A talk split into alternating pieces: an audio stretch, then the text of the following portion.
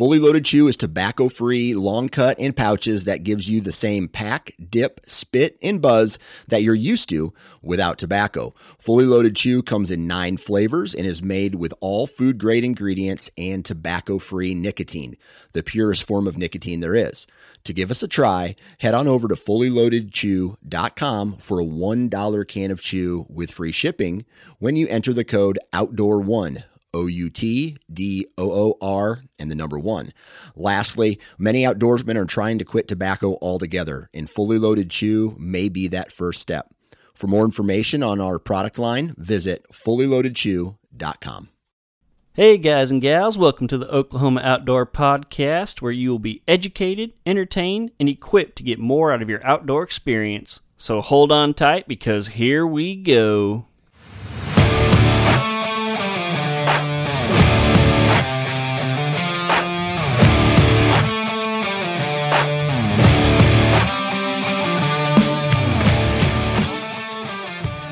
What's up, everybody? Welcome to the show. I'm going to be real honest right here in the intro. I have so much stuff to cover that I, I don't know where to start, and so I'm just going to kind of ramble a little bit here. So hold on to your horses.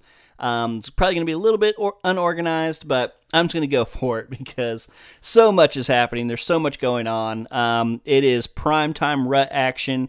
Like I've said before, guys, if you guys are not following either the Facebook or Instagram or both of the page Oklahoma Bow Hunter, you absolutely need to be because there are just all kinds of deer getting put down daily. Like they can't even uh, keep up with it. So please, please go follow the page Oklahoma Bow Hunter and uh, keep up with that.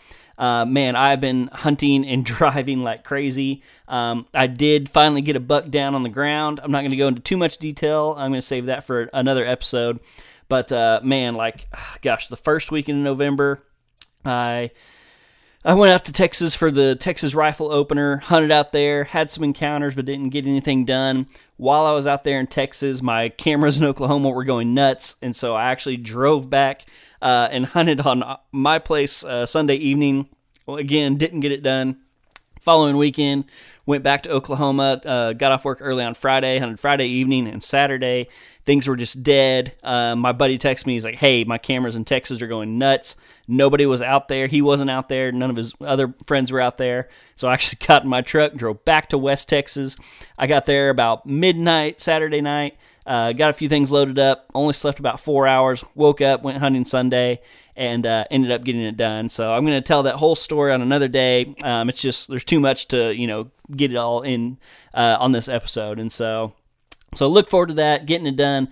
Tons of other people are getting it done man, guys, get out there. Uh, I guess when this comes out, it'll be rifle season, so I'm sure there's 10 times more people out in the woods than there normally are, and that is awesome. Like, get out there, get it done. Uh, you know, take your kids hunting, take your significant other hunting.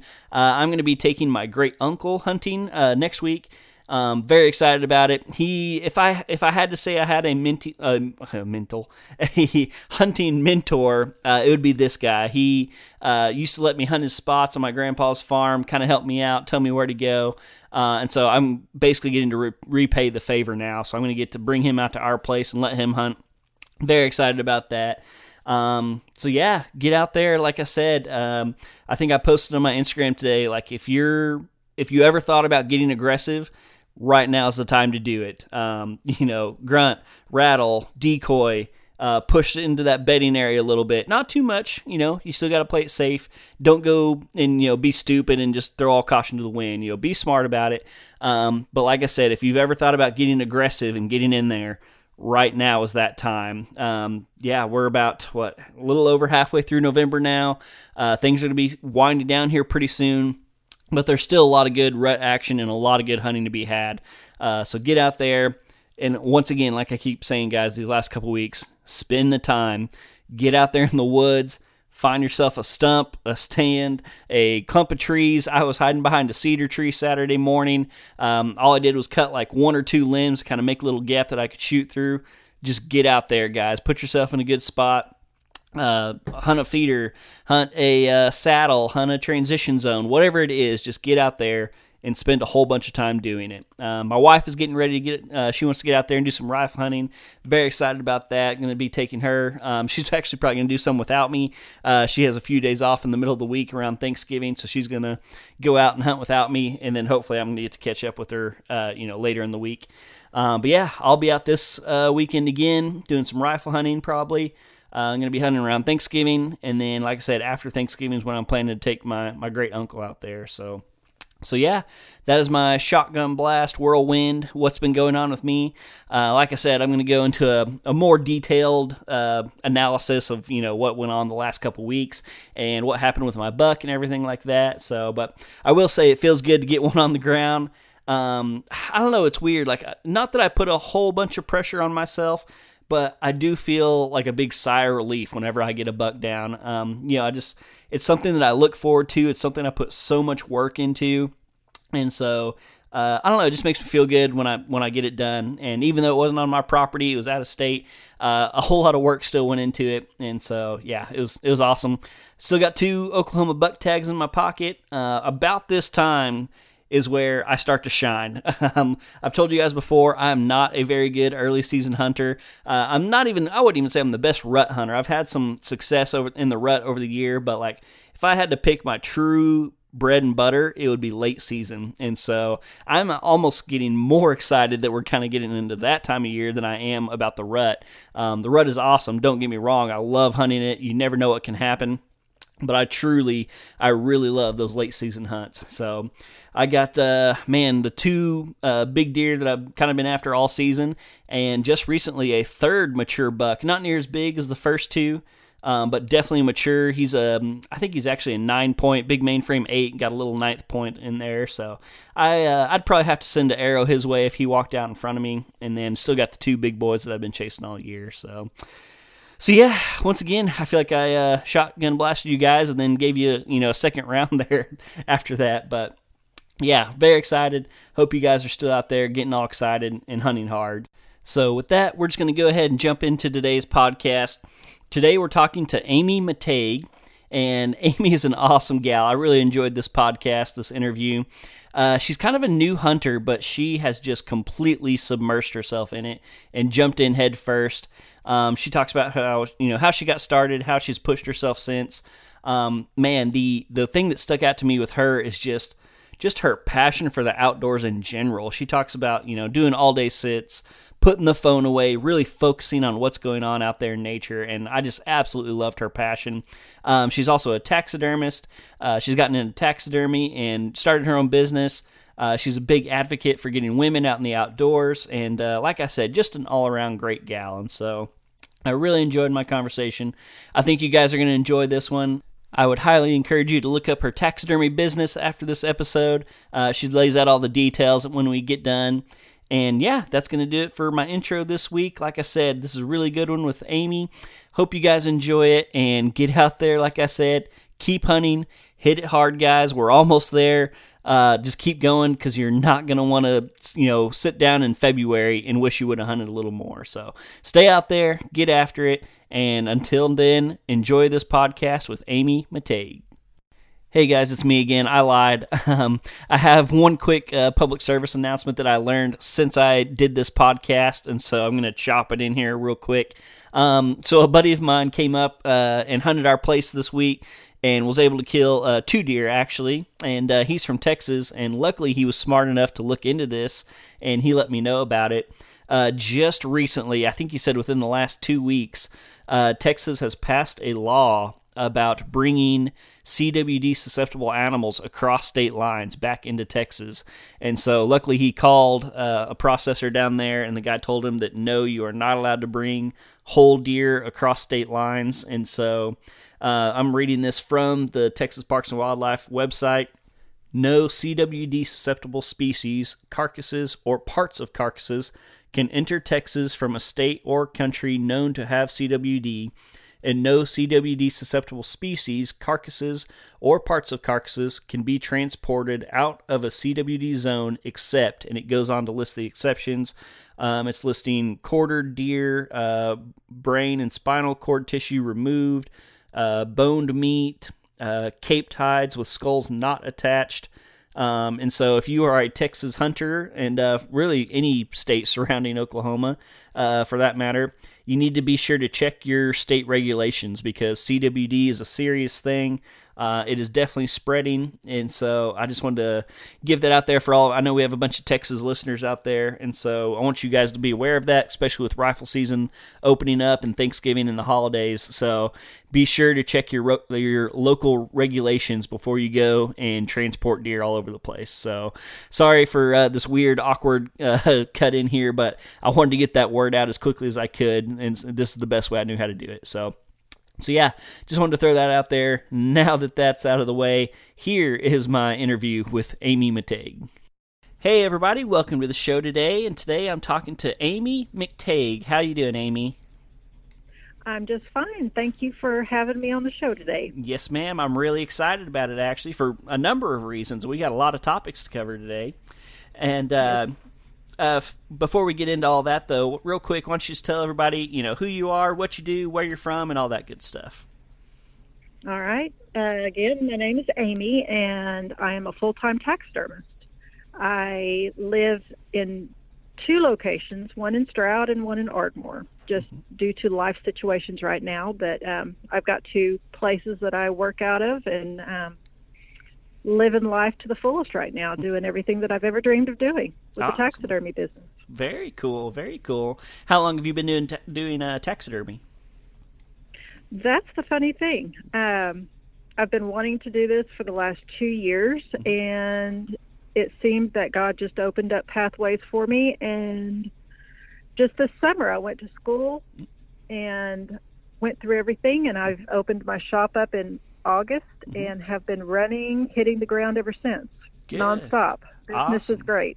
Awesome. That's really good to hear. So, so first yes. full season as a taxidermist, huh? Yes, yes, loving every second of it too. Good, very good. That's awesome. Well, it's funny that um, so I actually I saw your picture on uh, Oklahoma Bow Hunter and reached out to you and um, on my phone I keep a list of notes of you know podcast ideas and topics and everything and and uh, on my list, I have you know talked to a term, uh, oh excuse me, I have talked to a taxidermist. I have talked to a female hunter, and then of course I always you know have talked about stories and you know just have people tell their stories. And so you check all three of those boxes. So that's part of the reason I'm so excited to have you on today. Well, thank you. I I am a avid hunter. I mm-hmm. love to be out outdoors. My husband, if he can't find me, he knows that I'm outdoors doing mm-hmm. something, mm-hmm. and um, this is definitely right up my alley, and I love bringing the animals. I always say this back to life because mm-hmm. it seems like you just bring the personality back into them whenever you do the taxidermy. Mm-hmm. Ah. Awesome, awesome. Well, like I said, we got a little bit or a long list of stuff to cover, so we're just going to take it one at a time. Uh, so, real quick, you know, before we really get into uh, the you know your story and everything, I want to talk about just being a woman in the outdoors. Um, and I guess my first question is just kind of how did you get started? You know, did you have a, a you know a parent or a grandparent or something that got you into it when you were younger? Did it come later in life? Just how did you get into the outdoors? Well, it came later on in life. Mm-hmm. Um, being a woman, I raised four boys, and it was they were out in the woods. Two of them are avid hunters. The other two, they don't have much of a hunter's passion. Um, but you know, I always stayed with the kids whenever they were little at home. I never mm-hmm. did get to go out into the woods and hunt. So my hunting started four years ago. Mm-hmm.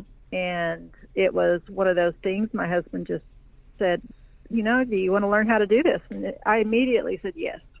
And he showed me how to, you know, do the crossbow. I mm-hmm. told him that was where I wanted to start. And the first year, of course, I didn't do, I didn't get anything because I didn't know what I was doing. Mm-hmm. And the second year was whenever I got my first buck, mm-hmm. and I was hooked, and it was just beyond excitement. And then I got a pig, and you know, with my crossbow, that was that was my goals, and I hit my goal. Mm-hmm. And I'm very goal oriented. So the next year, it was I wanted to tag out with my bucks. Mm-hmm. I wanted two bucks and it was one of those things you know i was like well i don't know if i can do that or not but i'm going to sure try did it before the end of october oh wow and with a crossbow mm-hmm. So my husband thought, okay, well, I'm going to get her a compound bow. And I know that he probably in the back of his mind was probably thinking and hoping that I would not like the compound bow and he would get it for himself because we have to, you know, use the same thing. And um no, I, it was one of those challenges. I was like, no, I'm going to learn how to do this. Mm-hmm. And during the summer, I went out and hunted pigs and loved every second of that and with my bow and now this is what I did with my bucks. I tagged out with my bucks this year with my compound bow. Awesome. So, that is so cool. Yeah. Yeah. Man, that's uh, I've talked about this before with other people, but um, you know, a huge advantage that we have, at least for most of Oklahoma. Um, I know the northern part maybe not as much, but having hogs for uh, you know a bow hunter and especially a beginning bow hunter is so handy, so awesome because you know they're still exciting, but you also, I mean, most people aren't quite as worried if they mess up, and there's plenty of them, so you know you can get that experience, you can kind of get that uh, the nerves down, you know, a little bit before you go out and try to you know go after that big buck that you've been dreaming of. Oh yeah, and I did get the the fever with everything that I drew back on. Mm-hmm. it was everything that I could do to pull the bow back. But you know, once you get it done, and then you realize that you can do it. That was that was my biggest, I think, rush that I was able to get out of the compound bow hunting. Next year, I got a different. I have a different goal for next year. Okay, it's going to be the stick bow. Oh man, Man, that's awesome. So I I I plan to make that my goal this year actually, and I've I've only taken it one time. Uh, I kind of backed off on it just a little bit because I honestly just haven't got to hunt near as much this year as I normally have. So I'm kind of at that point like I want to make you know the most of when I go out. But uh, but I'm thinking next year that's gonna. So maybe we'll do it together. There you go. We're gonna go stick bow next year. So. it is a challenge accepted. mm-hmm. All right, all right. So um so just you know, being a woman in the outdoors, you know, I think it's it's becoming more popular for sure. I think the old stigma of guys go out, girls stay in is kind of going away, but you know, I think there's definitely still some some challenges and stuff that come with it. So, just from your perspective, what would you say is kind of the biggest challenge to women getting outside? Um, you know, the day as far as a challenge goes, the the biggest challenge would probably be the woman just taking on the guilty concept of being, you know, being out there and choosing the outdoors for herself mm. instead of, you know, being the mother and being the, you know, the wife and being home whenever, you know, supper needs to be cooked and, you know, all those other duties that we feel that are our responsibility. Um, but as far as, you know, the challenges, it's just, it's just like men. It's, mm. it's a daily life thing. That's mm-hmm. the challenges.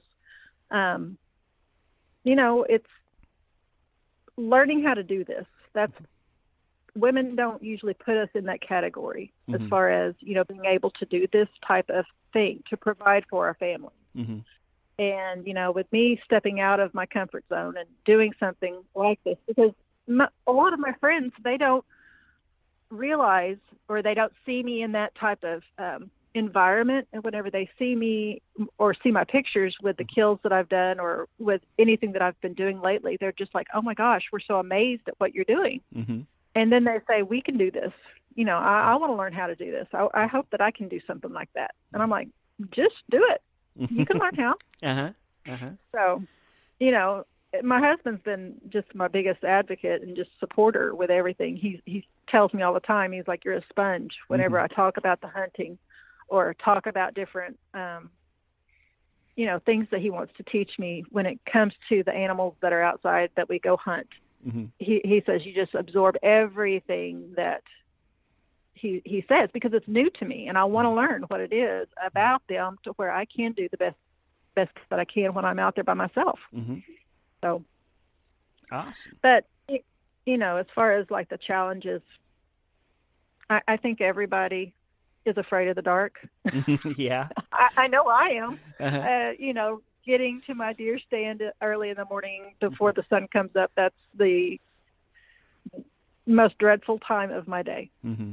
I I always say if I could put a bright light and bells on as I walk down the aisle, I would do that mm-hmm. just so that everybody would know I'm there mm-hmm. and I wouldn't run into anything. But you know, that's just the way that hunting is. Right. You got to conquer your fears. Mm-hmm. That's definitely part of it. Definitely. Yeah.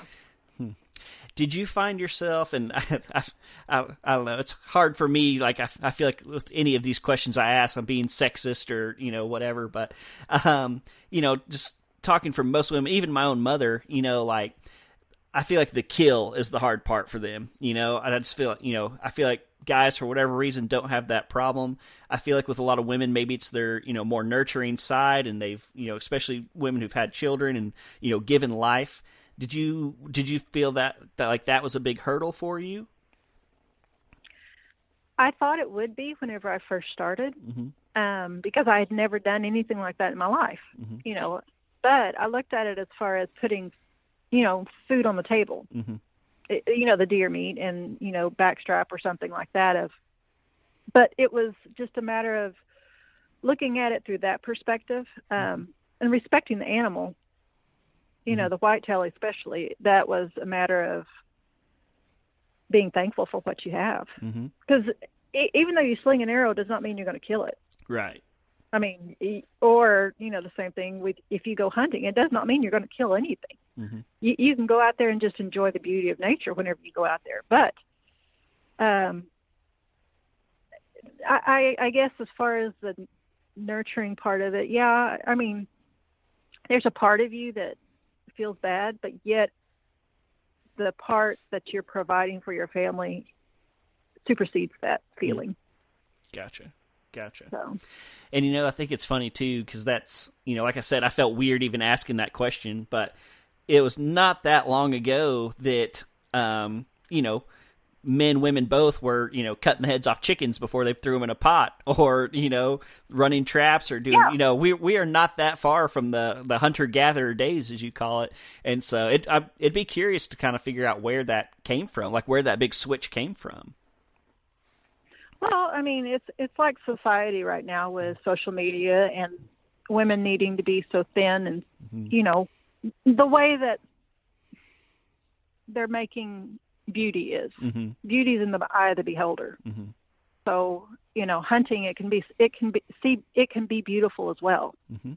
Like I said, if you're providing for your family, that to me is, is beautiful. Mhm. So, and I learned how to process my own deer Mhm. and you know i do it from start to finish from everything and so to me i am very thankful for every step of the way it's not something that i just take to a processor and do although i've done it before Mhm. now it's like okay no everything is done by me it doesn't ever leave my place for Mhm. nothing if it's going to go on the wall even Yeah. so Awesome. I like that answer. That's a good answer. All right. Well, on the kind of on the flip th- flip side, we've talked about some of the challenges. What about benefits? Do you see any benefits to being, you know, a woman on the outdoors? Whether that's, you know, whatever. I, I don't want to put any ideas in your head, so I'm going to stop there and let you answer first. uh, the benefits of being a woman in the outdoors you Mhm. become more confident in yourself Mhm. definitely a whole lot more confident um, because you you realize that you can do this even though you didn't know what in the world you were doing beforehand you were scared you know you may have gone out on your own or someone may have gone with you however you're still the one that pulls that action back Mhm. and or you know the trigger or whatever it is it's up to you to do that final part Mhm. and if you can do that that to me is an accomplishment um, and you know like i said you're an example to others that they can do that Mhm. whether it, no matter what it is if it's hunting or if it's another dream that they want to pursue if they see you doing something positive and enriching your life they might look at and say hey you know what? I i can do that too. That to me is the best thing that you can do for someone else is to give something to them that you're not even aware that you're doing. Mm-hmm. Awesome. Awesome. You know, the example that I always hear people talking about, a big benefit is uh, patience. That, you know, women tend to be more patient than men. They're willing to sit there, you know, longer. They're willing to let the animal come in a lot further, you know. And so patience is always the one I hear. So does that seem to be true with you and your family and your experience? Yeah. Uh-huh. Oh yeah, I could sit all day long hmm I, and not see anything or see everything. But um, it's yes, patience is definitely something that you learn, Mhm. and um, it seems like I have more patience and I'm quieter. Yep. Uh huh. women women can sit still longer and we can just be just to me I, I just there's no phone there's no interaction there's no questions there's no there's nothing and it's just me Mm-hmm. so therefore it, it's my time that's that's the benefits of hunting Mhm. it's my time it's not anybody else's and so um but like i said that's a twofold question Mhm. you also have that challenge of putting yourself first as a woman Mm. because we don't do that very often Mm-hmm. so Gotcha, gotcha. I'm definitely a fidgeter. I struggle with that bad. so, and then, of course, if I'm if I'm sitting in a tree stand, my back starts hurting. I always got to stand up and stretch and everything. So, um, well, cool. Uh, is there anything else you'd like to say on that topic before we move on? i think we're good on that Okay. um if i think of something i'll i'll quickly say something else but Okay. as far as i'm aware of that's that's good Perfect. Good. All right. Well, like I said, I saw a picture of you on uh, the site Oklahoma Bow Hunter, and you have a big O smile and a huge buck sitting in front of you. Um, and so I would love to hear you tell that story. And at this point, I'm going to kind of go hands off, and I'm going to let you tell your own story, and I can't wait to hear it. All right. Well, last week was the week. That was the week that I had told myself I was going to hunt hard and I was going to be out there as much as possible, mainly because deer season's wrapping up. Mhm.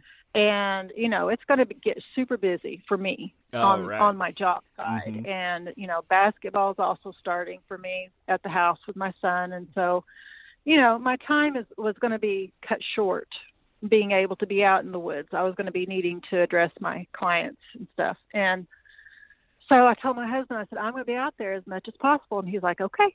So Tuesday, went out there at two o'clock and hunted till six and you know put the hours in. And I was like, nothing. Well, Wednesday, same thing, six thirty in the morning until six forty at nighttime. And that was it was a drizzle day. It drizzled all day long. I have never in my life had so much more fun all day long. It was just an hour of no deer. So out of those 12 hours, 11 hours were full of deer. Hmm. Running through, chasing, eating. I mean, I've never seen so many deer in my life. Big bucks coming through. And I'm like, oh, wait, wait, wait, wait. You know, stop, stop. I, I, come, come back. You know, Uh-huh. I'm wanting to get you. Um, I could never get a shot off, Mm. but there was one I had at nine yards, and I, was drawn back, and I'm like, just take one step, Mhm. please, just take one step, and he just never did budge. And uh, Thursday, I was on mom duty. My eldest one signed with the National Guard, and my youngest one had a football family night. So I was, you know, tied up all day long. And of course, my mind was thinking, "Oh, oh, those bucks are there. those bucks are there." Mhm. And Friday, I was like, okay, I'm going to go back out.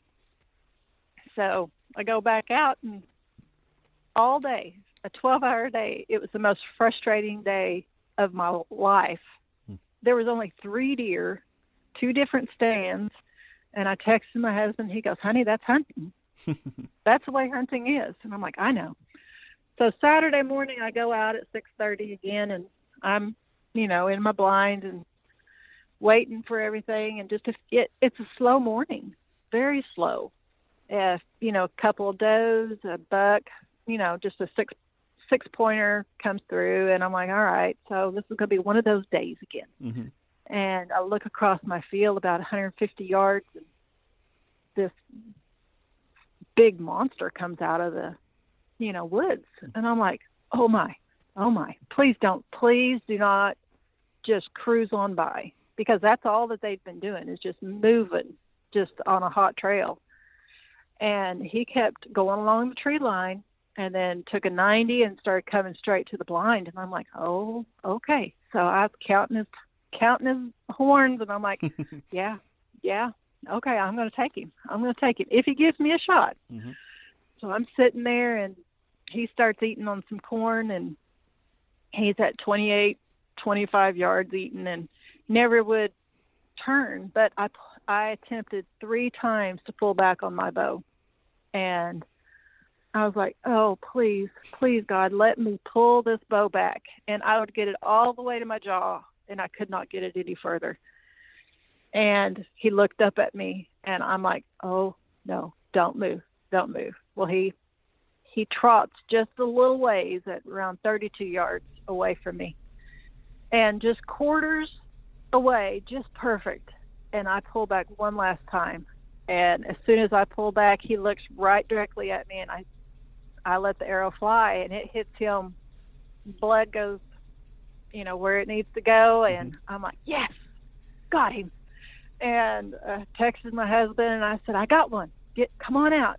And so it takes him about 20 minutes to get to our place, and uh, anyways, I didn't wait five minutes to get out of my blind, mm-hmm. and I mm-hmm. know I should have waited longer, but I knew where the blood was, and I just wanted to see if I could find my arrow. Mm-hmm. That was my main thing. Right. So I get out of my blind, and I just I walk so quiet and just barely get over there, and I start seeing the blood on, on the leaves, and I'm like, yes, good shot, good shot. So I wait just a little bit of time, about 15 minutes, and then I, I wander and follow the blood trail, just going super slow and scanning just to see if I could see anything. And uh, uh, he ran maybe 50 yards, mm-hmm. maybe 50 yards in the grass, and he was laying there. But you know, when I was about 20 yards away, I could smell mm. smell those bucks, you know, that they give off, and mm-hmm. I was like, yes.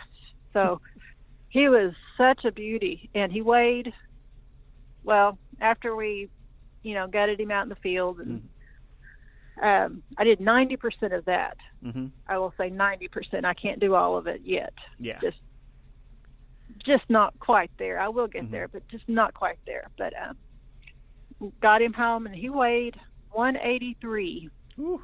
whenever we got him home, uh-huh. and it was a it was a long day of processing and putting him up and getting him in the freezer, and uh, we've got a total of 58 pounds of ground venison and numerous roasts and mm. for jerky and different things and so we're we're set for a while awesome. i'd say. Awesome. Yeah. The uh well real quick uh kind of for the people listening describe him just a little bit you know how many points and all that good stuff. Well he was a beautiful chocolate colored antler uh, buck. He had 10 points, and um, someone pointed out on the picture that it looked like he had a double white patch. Mm-hmm. And I'm going to check that out on his hide whenever I get to it. I didn't notice it, mm-hmm. but someone else had pointed it out. But um, he was very, very, very large. Mm-hmm. Uh, when I measured his neck, it was 24, and it he was just definitely in rut. And mm-hmm. It was just a beautiful, beautiful buck. Yeah, yeah. The thing but that he, he, was not a young one. He was not oh, a young no. one. Mm-mm. He was he was one of those old ones with the, you know, thick tines mm-hmm. that were at the base. So Ab- he was a good one to take care of. Absolutely, definitely looked mature. And yeah, the thing that stuck out to me was those chocolate antler. Like I don't know if I've ever seen that in an Oklahoma buck. That's you know usually what you picture in South Texas or Mexico. Um, but yeah, really cool dark antlers. Yeah, yeah, he was he was pretty, very very pretty. Awesome. and yes, he's going on the wall. I was about to say, I, I mean, that one, uh, yeah, he could have been half the size, and I think that one needs to go on the wall. So, yeah, but uh, yeah, yeah, definitely. Awesome, awesome. That's yeah. so cool, so cool. Man, I'm I'm dreaming of one of those uh, one of those days. I I have yet to in my entire life I've never done an all day sit. Um, I planned to do it last year and uh, but the day that I'd planned to do it, the wind switched, and so I kind of was forced to to make a stand or yeah, stand switch. And then uh, this year, like I said, I've just been busy and, and haven't been able to get a, an entire day to where I can get out there and sit. But uh, but yeah, I, I I I want to do it one time, at least one time, more just to experience it more than anything. So so yeah, I, I really respect you for doing that multiple times. Well, there, there's just so much that you you see when you go out there and you mm-hmm. take yourself out of what you know the daily living aspects of things. Mm-hmm. I mean, just just to watch the does, you see the different personalities that mm-hmm. they have, You know, you know who rules the roost. You mm-hmm. know who's the the new one that's coming into the area. You know, mm-hmm. all of these different things, and people didn't realize all of these different characteristics that are out there. Um, but you know, I'm also looking at these deer and looking at the bucks whenever they're, you know, eating the corn or you know just out there, mm-hmm. looking at the way that they, their natural look mm-hmm. to see if I can duplicate that mm-hmm. whenever I am working. Yeah. I mean, it's just something that I truly enjoy, and you get to see so many different things. Mm-hmm. I mean, the di- I, I call them dinosaurs that come through the leaves. Those armadillos, I swear, they sound just like a dinosaur walking through the leaves. It's mm-hmm. amazing. And then, you know, you get squirrels and you get raccoons and skunks and coyotes and foxes, and you know, the list is numerous. But mm-hmm. if you're quiet enough and you're still enough, you can see a lot of stuff out there that's so fun just to watch and mm-hmm. enjoy. Mm-hmm. Awesome. That's cool. Awesome. Well, I really appreciate that story, and uh, I want to go ahead and move on to our last little segment here. And uh, you are a taxidermist, and uh, this is something that you know probably should have done a few weeks ago, uh, but I think now's a good time. You know, I think a lot of people are are getting into the bucks right now, and so let's say I'm out there and I shoot a buck, and I decide that I want to put him on the wall. I want to get him mounted. From your perspective, uh, you know, what are just some tips and things that people need, just basically some good common practices that people need to do if they're planning to mount their deer? Well, do not cut the throat. Mm-hmm. Do not cut up the brisket, mm-hmm. and do not cut between the horns. Gotcha. I mean, if if you're going to get to that point, let the taxidermist take take the hide off of it. Mm. Let let them do it. They know what they're doing. Mm-hmm. But if you're going to be doing as much as you can out in the field, um, you know, cut behind the front sh- the front legs. Mm-hmm. Just in other words, cut it in half on the hide, and take as much as you can. You're it's better to be safe than sorry right. on the hide. Right. And you, when you, you know, say half, you're talking about, you know, like basically between the legs, you know, halfway down its body. Yes. Yes. Yes. Mm-hmm horizontal around the belly. Mm-hmm. Um, that's usually what I recommend. And don't don't put salt on your hide mm-hmm. if you're out and about and you're not going to be coming back in. Don't put salt on it, and don't put it directly on ice. Mm-hmm. Um, you also don't want to fold the hide. You want to fold the hide together. You don't want to fold the hair together. Mm. So if you were to, um, you know, put it hair to hair side, there's a high chance that you're going to pull that hair out mm. and it'll be bald on one side of the hide. So you definitely don't want that.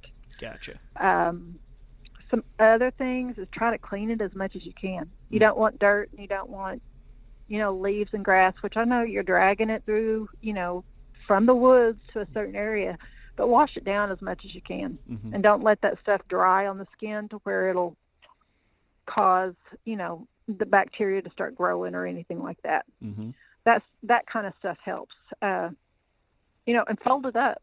Mm-hmm. You can fold those things as much as you can. Put it in a bag, double bag it, mm-hmm. and get it into a cold environment.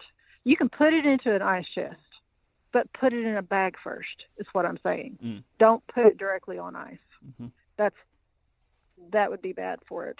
Yeah. So I'll I'll tell you what I do, and you can tell me if this is good or bad. So when I'm you know cleaning it, uh, I'll cut up the belly up to the sternum with my knife, and I and I don't cut any hide or hair past that sternum. Is that you know basically that's you know as far as I would cut, and then I reach up into the cavity to get the rest of the stuff out. But is that okay? You know, up to about the sternum? Yes, yes, that's that would be perfect. And then also, you know, cut from the underside. Mm-hmm if you can, you know, make your incision and then cut from the underside instead of cutting across the hair. Mm-hmm. For one, that's going to dull your knife like crazy. Mm-hmm. The other thing is, you know, you're going to salvage as much hair as possible for if there were to be, you know, anything that we needed or, you know, for the mount, you, you just don't want to lose any hair if right. you can possibly help it. Mm-hmm. So now but what? Yeah, that's perfect. Now what about the legs? Should they cut? I've heard, I've seen people cut, you know, on the line of the the tan and white. I've seen people cut all the way in the white. What do you recommend there? Well, you know, if you're going to be cutting behind, the legs on the belly side, Mhm. I would say pull the legs, you know, straight to that same area that you're going to be cutting on the belly. Gotcha.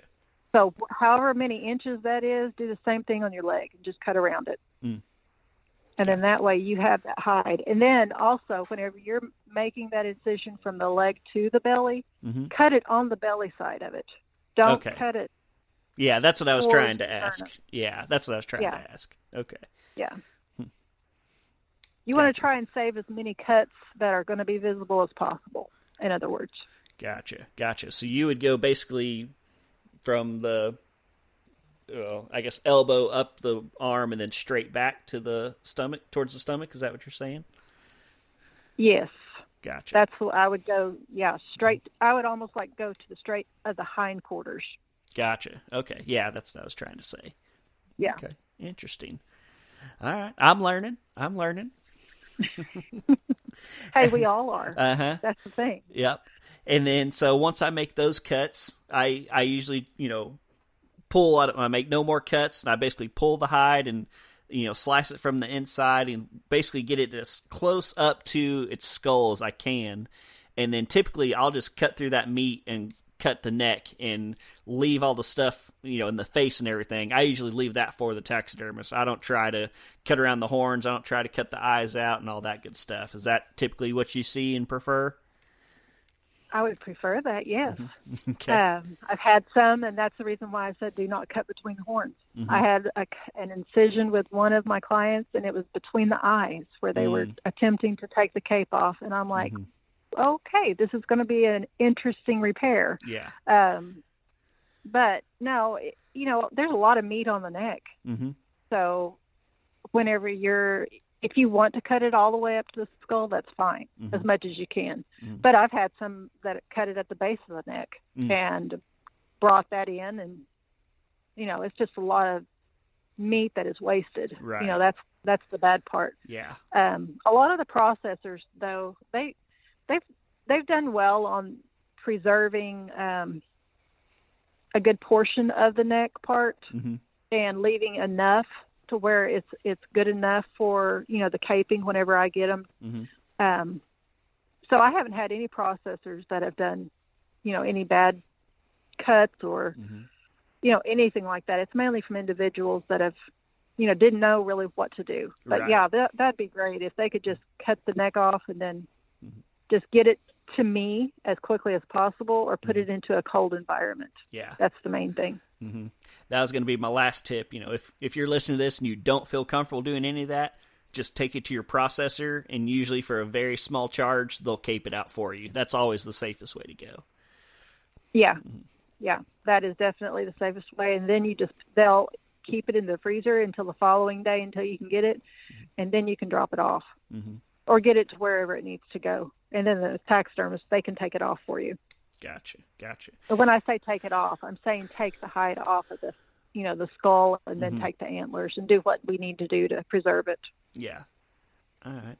Now, real quick, uh, I want to branch out just a little bit. You know, out from deer and stuff. You know, let's say somebody shoots a duck they want to get mounted, or maybe a bobcat, something like that. What do you prefer in that situation? Well, you would do as far as the bobcat or any fur animals, you would do the same thing. You would, you know, do the field dress and get as much out as possible, Mm-hmm. um, and then you would pretty much fold it up.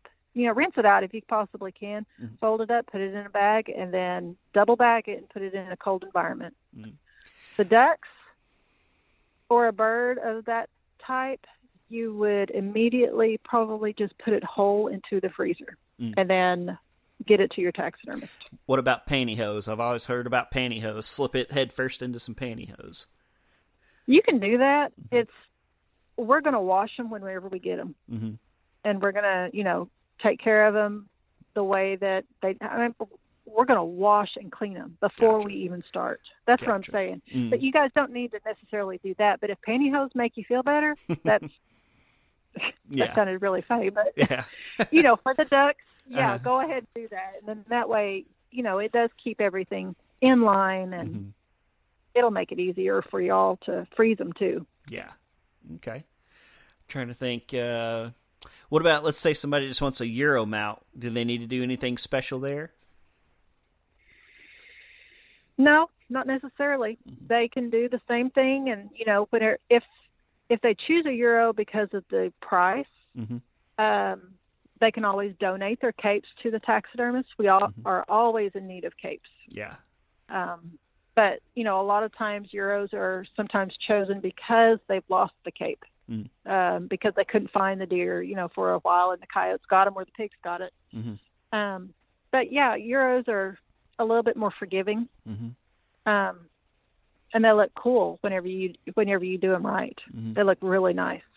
So don't people don't need to be afraid of the euros Gotcha. because they're definitely a very good style too. Yeah. Yep. Yeah, I've been moving. I've been getting a lot of euros lately because I, I messed up basically. Yeah, and I- when I first started kind of killing some slightly larger deer, you know, I was all, I wanted to get them mounted. I was like, oh, you know, I want shoulder mounts on the wall.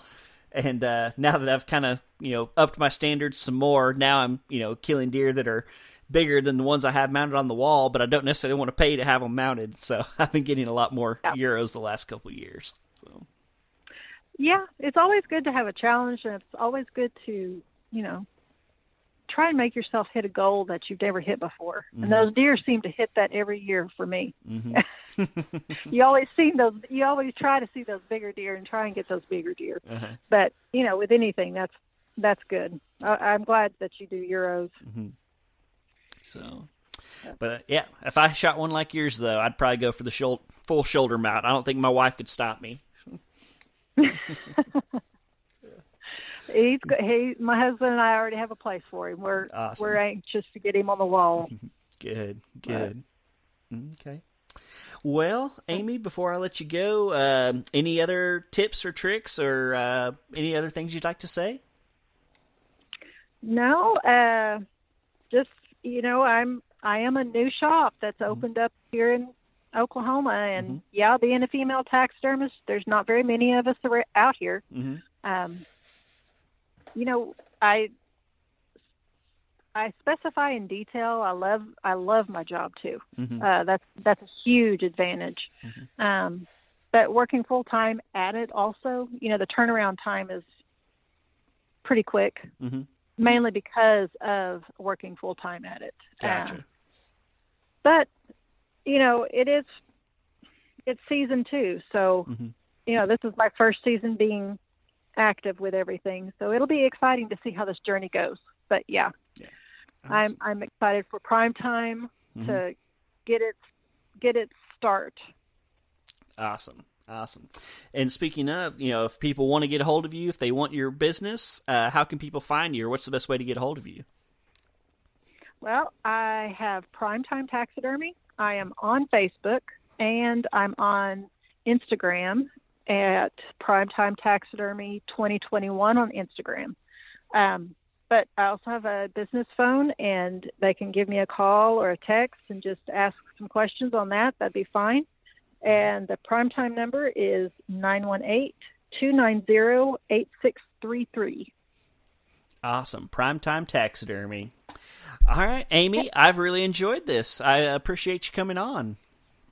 Well, thank you so much for having me and reaching out to me and letting me tell a little bit of my story. Yes, ma'am. Absolutely. All righty, Amy. Well, I appreciate you coming on, and we'll talk to you later. All right. Thank you so much.